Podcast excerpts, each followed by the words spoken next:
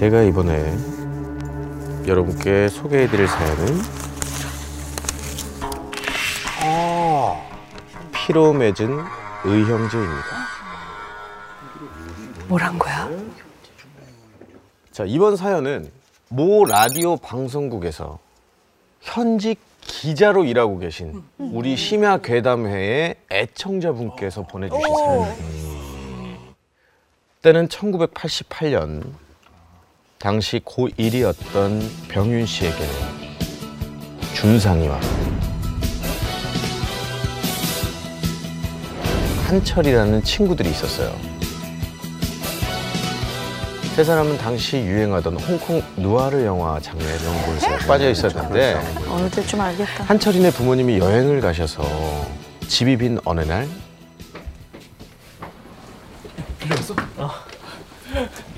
과자는 사느냐? 여기가 슈퍼냐? 세 사람은 한철이 내에 모여서 성냥개비 하나씩 척 물고 비디오 가게에서 빌린 영화 한 편을 막 때리기 시작했어요. 같이 봐야 재밌어.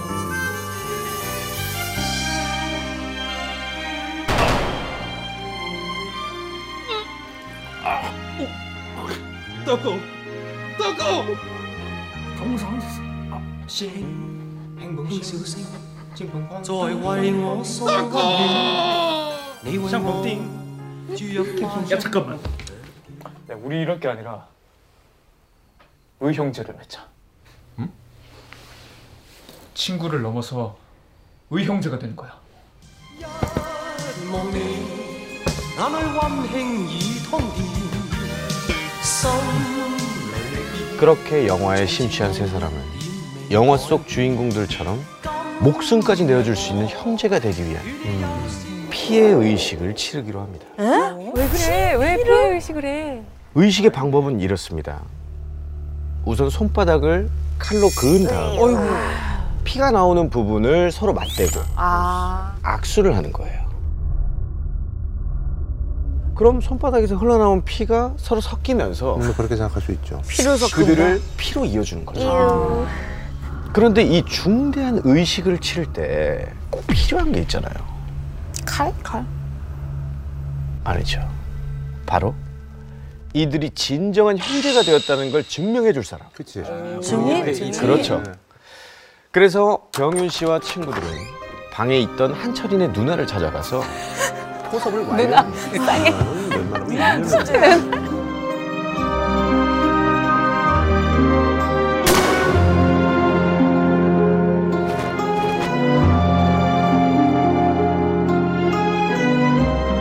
만하면 2년은 자정이 되기 10분 전, 세 사람은 경건한 마음으로 촛불을 켜고 불을 껐어요. 어.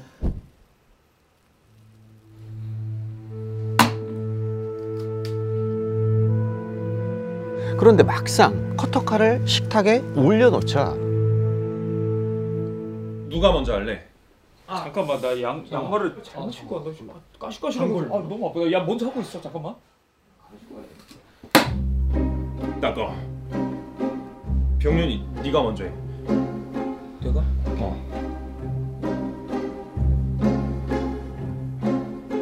야, 한- 한철이 있으면 내가 너가 먼저 그래 나? 아 그럼 준상이가 먼저 하자 그랬으니까 준상. 아 한철이 너네 집이니까 너가 먼저 해 아니 너가 너가 야 너가 저기로 하나 둘셋 너. 누구? 서원해. 야, 쫄았냐? 내가 보기엔 쪼신 것 같은데요. 맞지? 아참 아 진짜 저기 말을 또 그렇게 아 이게 소독도 안 된 거고 이거 하면은 그 철 감염되면 그 뭐지 파상 파상풍 파상풍 걸릴 수도 있고 걸리면 아프고 그럼 죽을 수도 있고 그래. 아, 그러니까 우리가 조심하는 거지. 어. 누나 뭔지도 모르면서 진짜.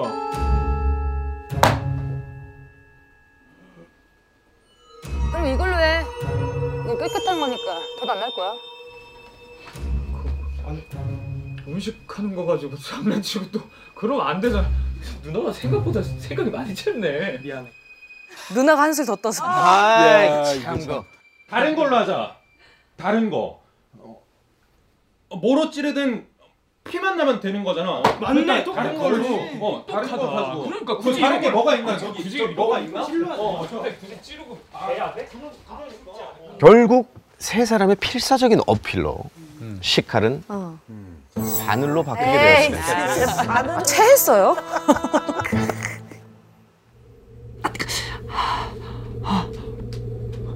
한철이 역시 같은 방법으로 피를 냈죠. 문제는 준상이었습니다. 왜? 됐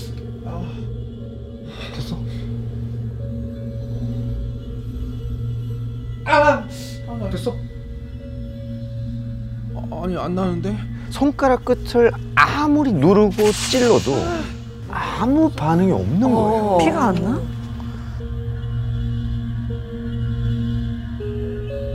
아 정말. 아, 그냥 내가 해줄게.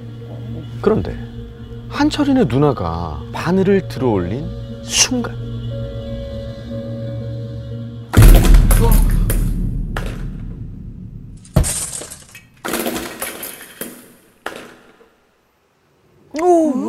갑자기? 갑자기 왜 저래? 야 가서 봐봐 니, 니네 집이잖아 가? 가긴 뭘 가? 누가 와서 뭐가 떨어졌나 봐.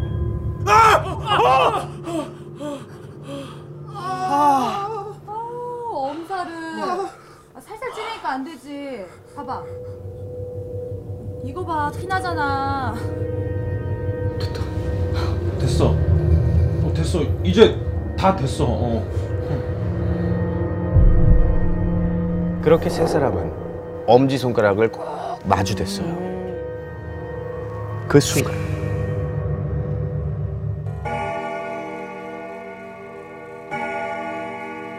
자정을 알리는 괴종 시계 소리가 12번이 울리기 시작했습니다. 1988년 1월 13일 밤 12시 김경윤 박준상. 이한철 죽을 때까지 우리는 피를 나는 의형제로 지낼 것을 하늘에 맹세한다.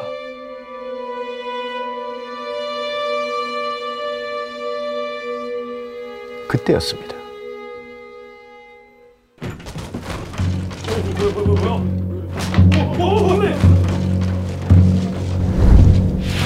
어 뭐야 야? 누가 불 껐어? 야불 켜봐 야, 이거 봐. 야, 네가 못 가니까 가서 빨리 켜봐.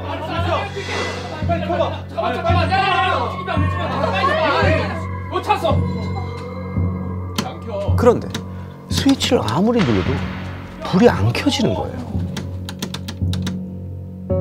그때 귓가에 갑자기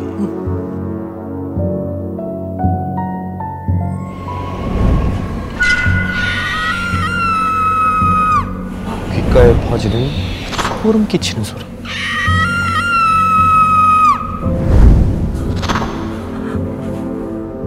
그 순간 갑자기 주변이 확 밝아지더니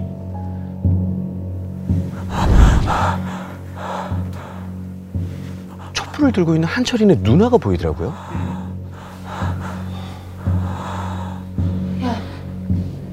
우리 이제 이거 그만하자.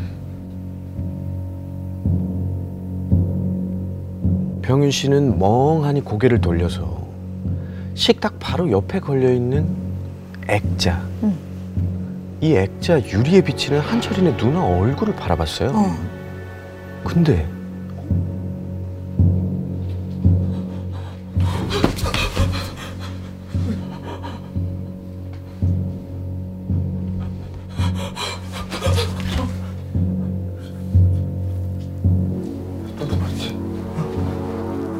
누나 못 봤어?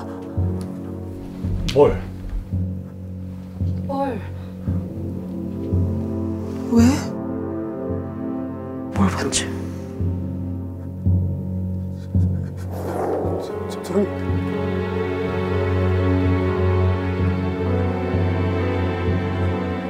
액자 유리에 비친 누나의 얼굴이 점점 뭉그러지는 거예요. 그리고 액자 유리에 비친 누나의 얼굴이 확 선명해진 순간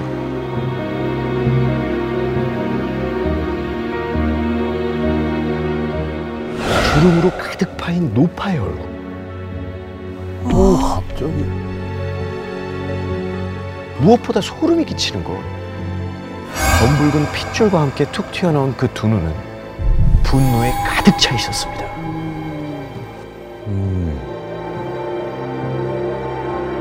근데 정말 답답한 게 한철인의 누나랑 준상이는 그 노파의 얼굴을 전혀 보지 못했다는 거예요. 열변을 토하던 두 사람은 결국 한철인의 누나의 짜증에 입을 다물 수밖에 없었습니다. 그 뒤로 병윤 씨는 매일 밤마다 그날의 끔찍한 기억에 시달려야 했어요. 그로부터 며칠 뒤, 며칠 뒤 다시 모인 한철인의 집에서 세 사람은 믿을 수 없는 말을 듣게 됩니다. 음.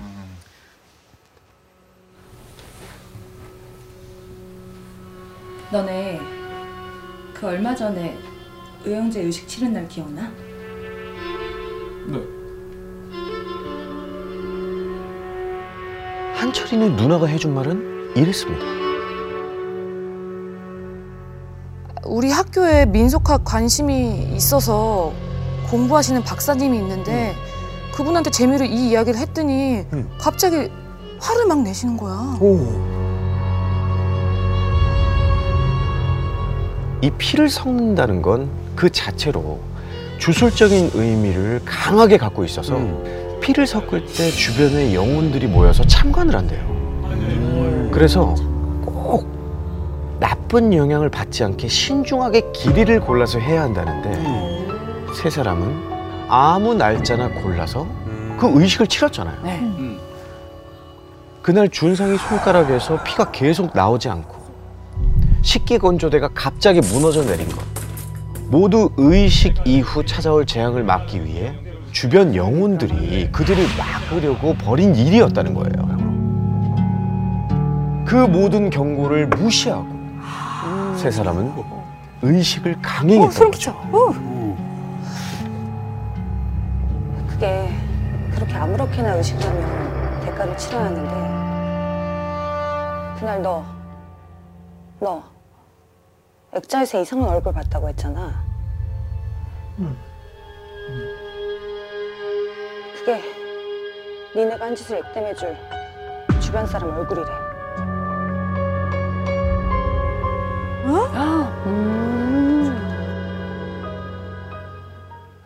에이, 누가 무슨 그런 말을 믿고 있어? 아, 봐요 저희 아, 아무렇지도 않잖아요. 그 그치? 그치. 그잖아. 어, 그치, 그치. 아, 그런 거 다 미신이에요. 한철인의 누나의 말이 좀 찝찝하긴 했지만 지금까지 아무 일도 없었으니 앞으로도 아무 일도 없을 거라고 애써 웃어넘겼죠. 음. 그런데 과연 그건 미신일 뿐이었을까요? 미신이어야 돼. 얼마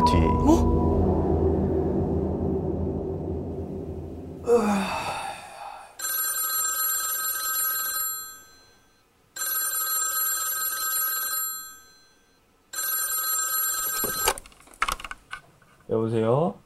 형윤아, 어. 우리 할머니 오늘 아침에 돌아가셨다. 어?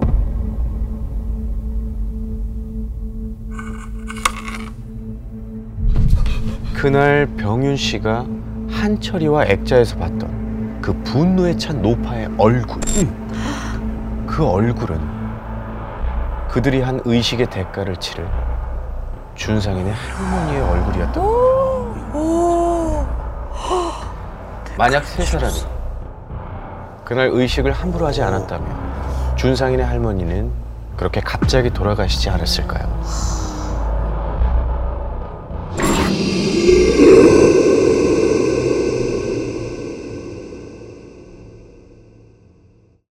더 많은 이야기는 목요일 밤 MBC 심야 괴담회에서 들을 수 있습니다.